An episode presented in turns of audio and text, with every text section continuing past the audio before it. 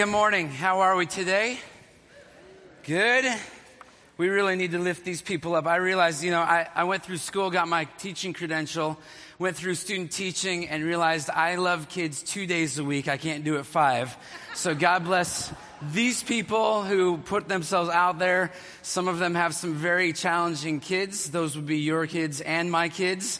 Um, so we lift them up and we're thankful for them, and uh, it's awesome.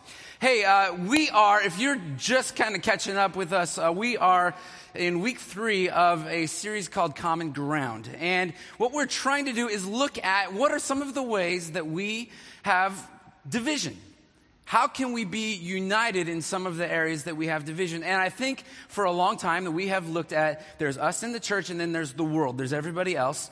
And there's a lot of stuff going on culturally that is really kind of drawing some lines even for us within the church, even for us within the church. And we'll get through some of this. We're going to talk about all kinds of stuff, whether it's whether it's death and dying and what are our views on euthanasia and war, whether it's racial reconciliation, or whether you are never Trump or always Trump, never Hillary, always Hillary, whatever that is, there are a variety of opinions that exist in this room, even. And what we want to do is look at where's God at in all of these things? How can we literally sit down and have a conversation about this? If, if you're wondering why there's the huge lampshade above my head that I think is up there pretty well. Um, the idea is we want to sit down, we want to have a conversation about this, and we want to dig in and really, like, kind of in a good way, in a healthy way. How can we find common ground instead of finding ways that we are divided and find out what are the differences? Because I think for a lot of us, that is,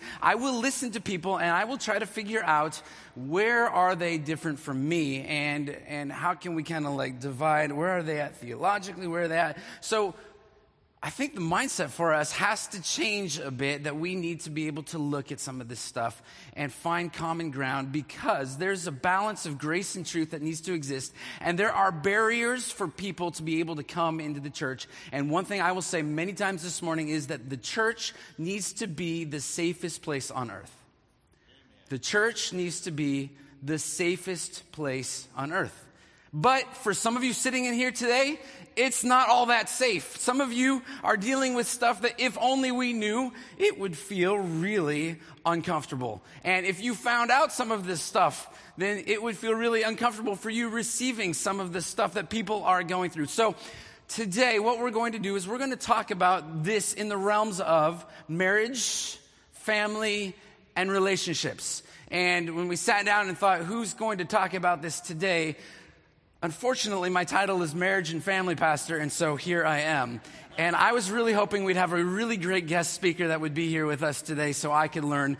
So I just want to let you know from the beginning that I am a person who is in process. I am journeying with you in this, and honestly, the collective wisdom in this room, I have a lot to learn. So I'm just going to share what I, I, believe God has put on my heart for us this morning. And, and what I want us to think about is that we have things that we have to overcome. Um, you look at what's going on in our, our society, and this is not an easy place to be living today. It's not an easy place to be a Christian, and, and, and sometimes we have fallen to sin.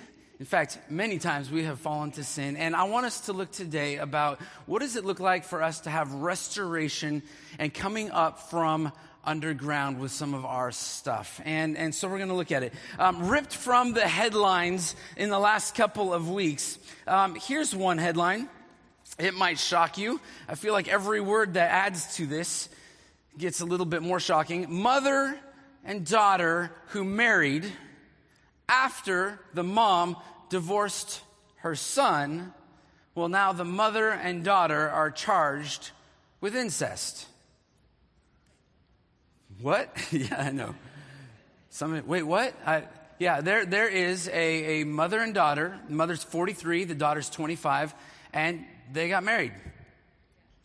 But a couple years ago, the mother and the son were married and then divorced.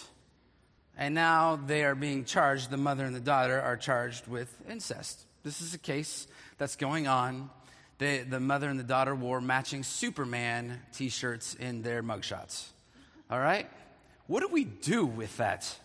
How do we deal with that? Would those people, if they showed up here at Calvary Church this morning, would this be the safest place on earth? Okay. How about this one? Here's another article Sex before kissing. How 15 year old girls are dealing with porn addicted boys. A um, couple of lines from this article. When asked, How do you know a guy likes you? An eighth grade girl replied, He still wants to talk to you after you give him oral sex. A male high school student said to a girl, If you give me oral sex, I'll give you a kiss. So girls are provided, expected to provide sex acts for tokens of affection and are coached through it by porn taught boys. And the article goes on to say that there really isn't any shame about talking about this anymore. That 15 year old boys can have discussions and engage and say, Well, what did you watch last night? Oh, I watched, I saw that one too. And I want us to think about this today is that God wants to redeem shame in a culture where it feels like there's less and less shame, and really sin is being celebrated all over the place. Now, we know what, what shame is, and we know what personal shame is, but I, I want us to even just delve into this idea that there is a shame that extends beyond just a personal shame. And you could look at that in Genesis chapter 3, right? Adam and Eve sin, they hide from God, they're ashamed. And there's a sin that actually extends, I, I would say, even more corporately. And, and here's what I would like you to think about that some of you in your marriages, you have a, a corporate shame within your marriage because your marriage is struggling today. There are things that have happened in your marriage. There are things that you are struggling about. You might feel stuck and nobody knows about it. So not only do you go underground with stuff personally, but you can do that within your own marriage. I believe that there's a corporate shame that extends to your family. Whether you have a child in your home who has run amok, whether it is drugs, loose living, they've decided that they're homosexual, whatever that is, and you have the family secrets that you don't want anybody to come out with because that would bring shame on your family. God is in the business of redeeming shame. I want to look at this through the lens of a passage in Joshua chapter 7. Joshua chapter 7, the background is God tells Joshua to go into the land of Canaan. This is the promised land. They finally go. And in the previous chapter, they beat up Jericho, right? There's a great, huge, amazing victory in, in Joshua 6 27, just the verse right before chapter 7, it says, So the Lord was with Joshua, and his fame was in all of the land. Israel is celebrating this huge victory, and then we have this transitional word in chapter 7 of Joshua, verse 1. But the sons of Israel acted unfaithfully in regard to the things under the ban. For Achan, the son of Carmi, the son of Zabdi, the son of Zerah, from the tribe of Judah, took some of the things under the ban. Therefore, the anger of the Lord burned against the sons of Israel. There was a ban. Before they go into Jericho, God says, Don't take anything. You might see some stuff that looks really attractive, but you cannot take it. If it's gold and silver, then it belongs in the treasury of God, but everything else, just leave it alone. Well, this guy, Achan, he sees some stuff that he actually really, really likes, and he takes it and he hides it in his tent. Israel is feeling pretty proud of themselves. They're feeling pretty strong. And so they go to their next battle. The place is called Ai. And as they go towards Ai, they say, you know what? Jericho was a much bigger city. Ai is just this tiny little thing. Um, we're not going to send all of our troops out. So Joshua says, I'm only going to send out 3,000 troops. Let's just not, you know, the rest of you guys take a break. So they go out, and this is what happens. In verse 3, chapter 7, they returned to Joshua and said, Don't let all the people go out, only about two or 3,000. So Joshua sent 3,000 men from the people. Verse 5, the men of Ai struck down about 36 of their men and pursued them from the gate as far as Shebarim and struck them down on the descent. So the hearts of the people melted and became as water. And so now there's this like Joshua going to God. What happened? How could this possibly happen? It became this really horrible thing. Well, they look into this and, and they find out that there is sin in the camp. God is talking to Joshua, and this is what it says in verse 13 Rise up, consecrate the people, consecrate yourselves for tomorrow, for thus the Lord, the God of Israel, has said, There are things under the ban in your midst O Israel, you cannot stand before your enemies until you have removed the things under the ban from your midst. So they go through this process and they find out who it is. Verse 15 It shall be that the one who is taken with the things under the ban shall be burned with fire. He and all that belongs to him because he has transgressed the covenant of the Lord. Verse 16, we're not going to do a thorough look at this passage. We're going to give you the snapshot. So Joshua arose early in the morning. He brought Israel near by tribes. And the tribe of Judah was taken. He brought the family of Judah near. And he took the family of the Zerites. And he brought from the family of the Zerites near man by man. And Zabdi was taken. He brought his household near man by man. And Achan, the son of Carmi, the son of Zabdi, the son of Zerah, the tribe from the tribe of Judah was taken. And Joshua said to Achan, My son, I implore you, give glory to the Lord the God of Israel, and give praise to him. And tell me now what you've done. Do not hide it from me. And he says, I have sinned against the Lord, the God of Israel. And this is what I did. When I saw among the spoil a beautiful mantle from Shinar, 200 shekels of silver, and a bar of gold, 50 shekels in weight, then I coveted them, and I took them, and behold, they are concealed in the earth inside my tent with the silver underneath it. Our shame causes us to go underground with our sin. Our shame causes us to go underground with our sin. He takes all of this stuff, which would have been a lifetime of riches, everything he possibly could need. He thought he was getting away with it. And he doesn't.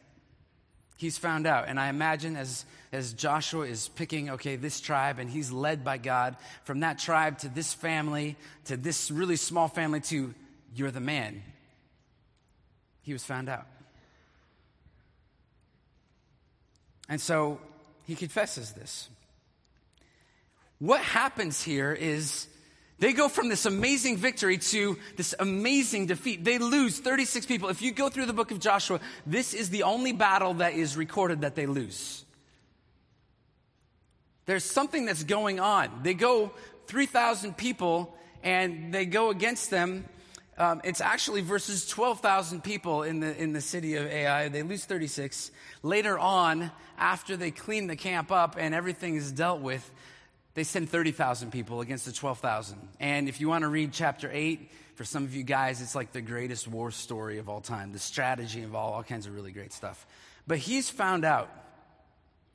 And there are some things that happen where his shame is, is brought out. I think sometimes we think that when we have sin, that it's just us. It's just my problem. I will deal with it. But I want you to hear today that your shame brings trouble upon more than just us.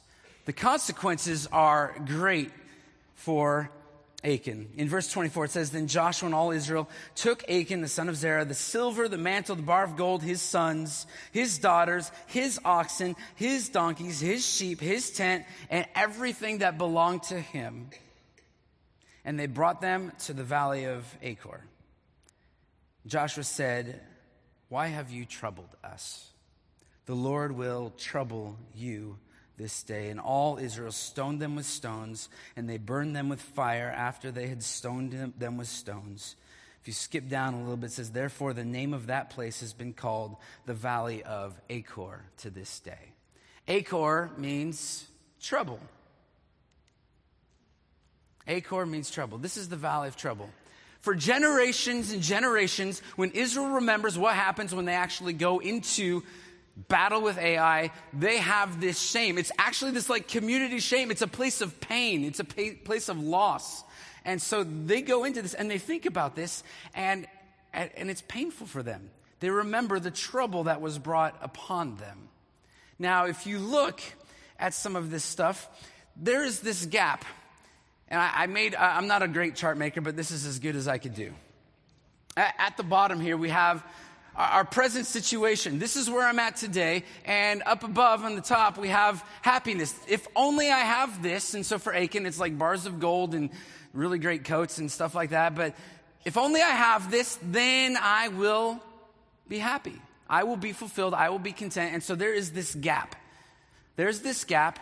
And, and the question for us is between where you are at now and where you want to be, what you perceive as happiness what are you filling that gap with? It's, it's, it's amazing that what we fill that gap with is, is so basic. It's so easy. It's, it's like Cosmopolitan magazine. It shocks me sometimes that so many people buy it and read it because you look at all of the articles that are on the front of the magazine and what it promises, and it just seems like, wow, it's so really that if, if you just do all of this, if you just read all of this, then your life will be okay. You will have what you need. And so we fill that gap with stuff that hurts us. And C.S. Lewis talks about this. We've heard this quote before, but we have to, we have to do this again. C.S. Lewis, he says, It would seem that our Lord finds our desires not too strong, but too weak. We are half hearted creatures, fooling about with drink and sex and ambition, when infinite joy is offered us. Like an ignorant child, who wants to go on making mud pies in a slum because he cannot imagine what is meant by the offer of a holiday at sea. We are far too easily pleased. Where I want to put this message in context of the total series is if we are going to be people of safety, if we are going to be inviting the world into our doors, we have to have some of our stuff worked out. We have to be able to deal with some of our shame and some, some of our sinfulness and be open about it. Not with everybody. We're not going to have everybody come up here and confess all of your latest sins, but within safe community. That we find places that we are working our stuff out because what the world, how the world looks at us as the church is what David Kinnaman said last week when he was here that we are irrelevant or we are extreme. And so we are losing our voice in the community because I believe we don't look much different than everybody else out there. But we want to put on the perception that we are. I want to think about some of these different things. I talk to people all the time who are ashamed and feel like they don't belong here. They can't show up here on a Sunday morning because they're going through a divorce or they've already been divorced. And it's painful for them to see what appears like all of our happy families here. Talk to people who want to come to church, but they don't feel like it's safe here because they don't have children, and it's hard for them to see that. Or there's some kind of judgment because you are a single person, and because you are single, that you have not made it far enough in life. That you have not hit some of those benchmarks. And so, some of the stuff that is barriers for those who are outside the church and even those who are within the church, some of it is our sin and our shame, but some of it is also just this perceived judgment that we have put on everybody else. We have to overcome this. And so God speaks to this. And I believe that it's important. And I want us to understand and know that I feel like the culture of our church today, and I'll even just say our church, Calvary Church, is that we are okay with your problems. We are okay with your sins as long as it was like five years ago and you dealt with it. But we are not so great when it comes to I'm struggling with something right now. I'm an alcoholic. And last night, I drank way too much, and I showed up here at church, and I'm still a little bit hungover. What do we do with that as a community? Is this the safest place on earth for people to show up? This is not licensed to sin, and we'll take, we'll take you and just come here and, and perform all of your sinful acts here at the church. But how do we love and how do we bring people in and have a conversation, find common ground, and work through that? And I want you to know that if you're here today and you are in the midst of struggle, that God wants to bring out these places of shame for us individually, for us in our marriages, for us in our family, for us as singles, for whatever that is. And He wants to make these things a door of hope. I want you to go to Hosea chapter 2. Hosea is a phenomenal book. Hosea is this guy who was called by God to marry a harlot, a whore, a woman of the city.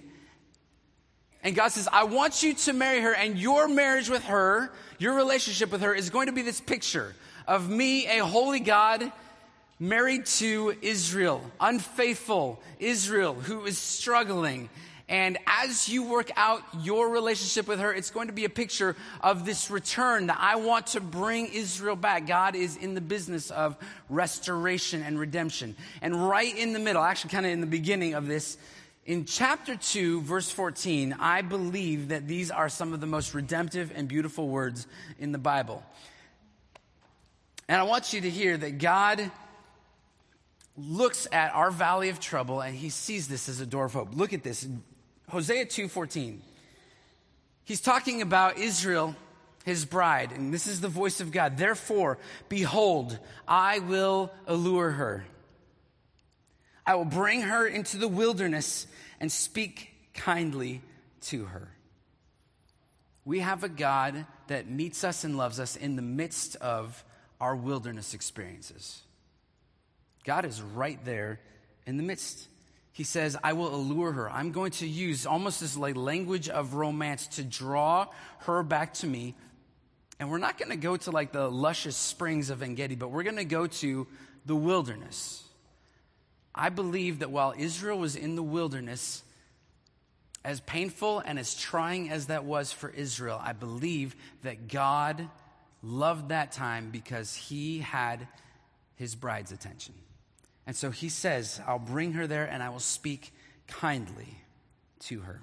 And you look in the next verse, in verse 15, it says this Then I will give her her vineyards from there. Pay attention vineyards in the wilderness. Doesn't normally happen. And the valley of Achor as a door of hope. And she will sing there as in the days of her youth, as in the day when she came up from the land of Egypt. The Valley of Achor is talked about three times in the Bible. Once in Joshua 7, once here, and then another time in Isaiah 65. And it's talking about taking this valley of trouble. And in Isaiah 65, it says, I will make it a resting place where the cattle can come and rest. But here, he says, I will take the valley of trouble and I will make it a door of hope. Have you ever been in a time in the wilderness situations of your life when you were you're most scared, you're most depressed, you're most lonely, and you looked at that and said, in context, surely God is going to do something with this. He's going to take this moment and He's going to make it a door of hope. Beauty from ashes and freedom from shame. That's what God wants to do. That is the voice of God in this. And the response, the response that God wants from his people, she will sing there as in the days of her youth. The response of the people of God is that there'll be a song. He will take our horrible situations and he will bring beauty to it. There will be a door of hope and we will sing back to him as in the day when she came up from the land of Egypt. Well, after Israel crosses the Red Sea in Exodus 14, Exodus 15, they sing the song of Moses and they're giving glory to God. And I love that because there's three times this song shows up. Once is way over there in Exodus. It's right here, but God is actually calling about this other time that it takes place in Revelation 15. This song of Moses is going to be a hit song in eternity where we are praising God. And he's doing this from the depths of our wilderness experience. This is a beautiful and redemptive story. You look at Joshua chapter 7, and this is the only battle where they fail. You look at like near ancient literature, Near East literature, and all of the stories, most of the stories, many of the stories talk about the military victories and campaigns because the kings would go out and they would have favor from the gods as they would go out. So there's not a lot of records about lost battles. I think that that is where we are at. We don't put out a lot of our lost battles. We really just kind of publicize our victories. Joshua chapter 7 is the story of Israel trying to fight a battle and going against in a military campaign, doing it without the help and the protection and the favor of God. Once they dealt with their shame, once they were rescued from that and they got rid of it, God was with them and God gave them victory. I got an email this week from a friend, and we've been meeting for the last few years, and she has been on a journey, um, has dealt with alcoholism, has had DUIs, has had brokenness in marriages and relationships. And this to me is the essence of what I hope that we can, we can be thinking about in our lives. And she just finished the book of Malachi, talking about worthless offerings that we give to God. And so she says, So I read Malachi and I really identified. By the way, I'm sharing this with her permission without her name. I read Malachi and I really identified as if that is me over and over. I know I have a lot of flesh to contend with what so easily entangles. I need prayer, but I don't loosen my grip on what I used to feel better relationships, distractions, isolating, running. It's all that stuff in the gap. Everything I've had to let go of has claw marks. It's powerful to me. I'm an alcoholic and do everything alcoholically. One is too many, and 1,000 is never enough. The first step from the 12 steps says we admitted we were powerless over alcohol and that our lives had become unmanageable. That applies to everything for me. And admitting that things make my life unmanageable is the hard part. I still want to control everything. God and my physical sobriety is all I have some days because the behavior is sure still there. But I do not enjoy my life apart from Jesus, nor do I like living a life parallel to what I know is right. I want my heart to be different. I want legitimate change. I don't want to give God my lame leftover offerings or defile my temple. I have a real deep anguish in my heart for the position it's been in for the last year and a half. I feel like something has changed. Something is trying to make its way out, but my ego gets in the way a lot. Pray that I have the willingness to surrender and not go back to what is safe. I love the change that God brings in my life, but then what always happens is I hear that reminder voice, the second crappy voice, saying, This is as good as it gets for you, so you better take your own happiness. Deep down, I know it's not good. Not all happiness is good, not all pain is bad. Pray that I grab by the throat the concept of all is permissible, but not is not all is beneficial. God wants to redeem us. God wants to redeem us. But that means sometimes we have to let go of things, even if there are claw marks left behind. So, if you picked up Kinnaman's book and you look in his chapter on marriage, family, and relationships, this is his application, and this is for us as the church how we can be different. What we can offer the world today is the hope of Jesus in the wilderness of their troubles. If we could actually do this and do this well, the church might be the safest place on earth. Can we offer people hope in the midst of their trouble, in the wilderness of their trouble? Kinnaman last week, he said, good faith Christians allow their marriages, their families, and hospitality to benefit others. I turned 40 this week. yeah, not bad. I don't know why you're clapping. I, I, guess because I made it and some of you had bets and you won some money just now, but um, hospitality. Some of you have the gift of hospitality. You will let anybody into your home. You'll feed them, you'll clothe them, you'll let them even sleep there for God's sake. I don't know what is wrong with some of you, but it's fantastic. We need you. I don't have the gift of hospitality. Uh, my wife and I were going through what would my 40th birthday party look like, and I felt some pressure, like needed to be good, and so we were going to have just a big backyard party, and I love tacos, so we to have a little taco guy come out, and so we went through the list, and she just started reading off names, and I said, okay, well, yes, no, yes, no. If you weren't invited, I still love you. We are going to have another party. It's October 31st. Um, we're going to do it here. It's open for everybody. We're going to call it Light the Night, maybe. Um, so we'll see, but it's for everybody. At the end of this little discussion, um, I said, okay, how many people is that? And she said 160. And I said, oh, okay, we need to edit this a little bit, but it's late, so uh, let's come back to it. A couple days later, I come back and say, hey, let's let's go through the list again. Let's uh, get this down to like a reasonable like 50. And she said, oh, I already sent the invite out. And I said, you edited it first, right? She said, no, people, not everyone's going to show up. It'll be fine. And the RSVP started to come in 120 people in my backyard just last week. And half of me loved it and felt really loved and appreciated. And half me just said, like, when are these people to go? Drinking all my soda. I don't have this hospitality like just wired in me. It's a work in progress for sure.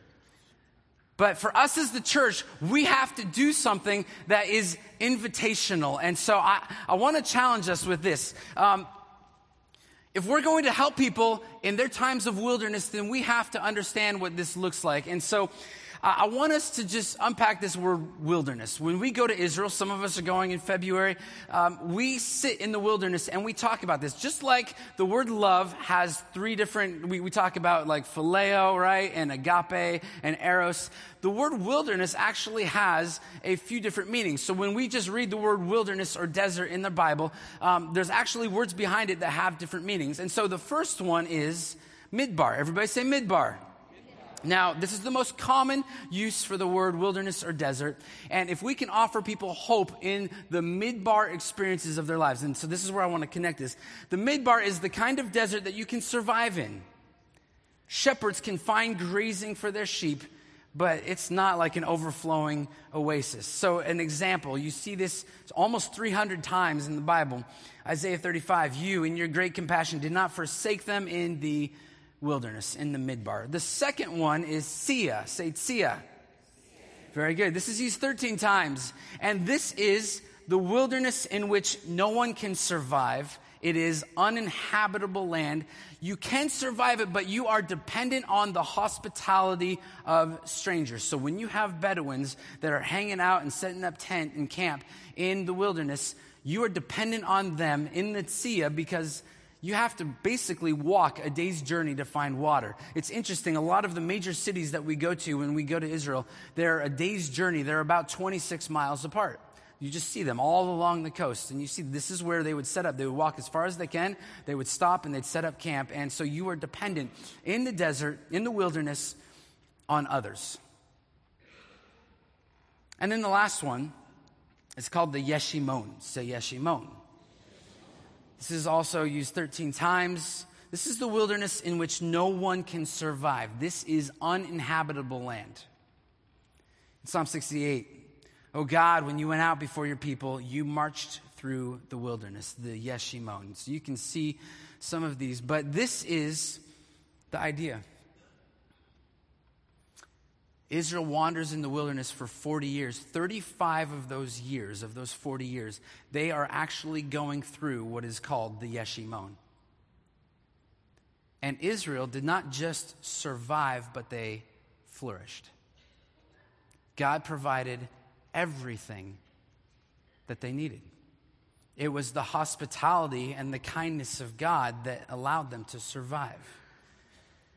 What it actually, what's interesting, if you look at the Hebrew, they're going through what is known as the Yeshimon, but it's actually described as the Midbar because when you go through a wilderness experience, when you go through a tough experience in your life that is kind of along the lines of it's unsurvivable, uninhabitable, it's the Yeshimon, when you have God and when you have safe community and people who are willing to travel with you, it won't feel like the Yeshimon. It will feel like the Midbar. We are called to be hospitable. We are called to be loving. If we could somehow make this part of our DNA as a people, as a church, as the church, we wouldn't be irrelevant. We would be relevant. We wouldn't be considered extreme and far out there, but we would be known, as John 13 says, that we would be known by our love. In your bulletin today, you had a little half sheet card. It's two sided. It looks like it's the same, but the words are a little bit different. And so I want to ask you a couple questions, and we're going to have a little bit of time to process this this morning. One of these sides, it says, Where is there brokenness that needs healing? Trouble that needs hope? Maybe shame that needs to be brought up in the following realms of your life your life, your marriage, your family, your friendships, your relationships, where are these places in your life that you need help? You need healing. You need hope. I want you to think about this in terms of your marriage, in your family, and in your relationships. And then the other one is, is the more applicable.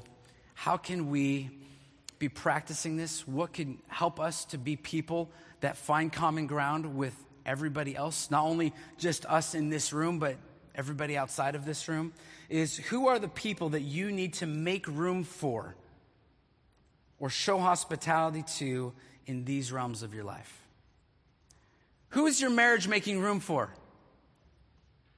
Your marriage does not have to be perfect for you to be inviting and making room for others in your marriage. Who is your family making room for? How can we bring other people in and show them the love and the hope that is in Jesus Christ? What I want you to do is just take a moment and look at those questions and look at those boxes. You're not going to fill all of this out right now. But just in a moment of silence, can we look at this? Um, the worship band team is going to come back up, and we'll, we'll close out our service in a couple minutes with worship. But I want you to just think where's the box that you need to focus on a bit more? Even which side do you need to focus on a bit more? Just take one minute, and then let me close this in prayer.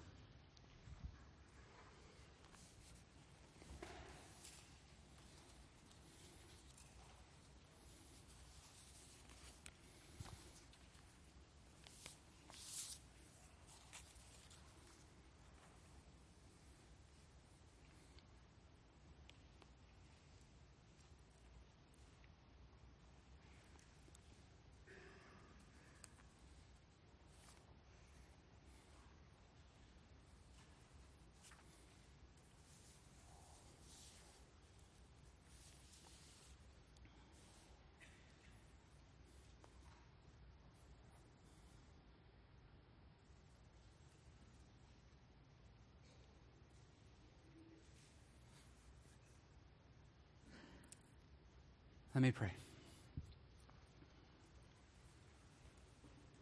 God, a lot of us have a lot of work to do. Uh, this is not physical work, but this is a work of our hearts. This is a work of redemption.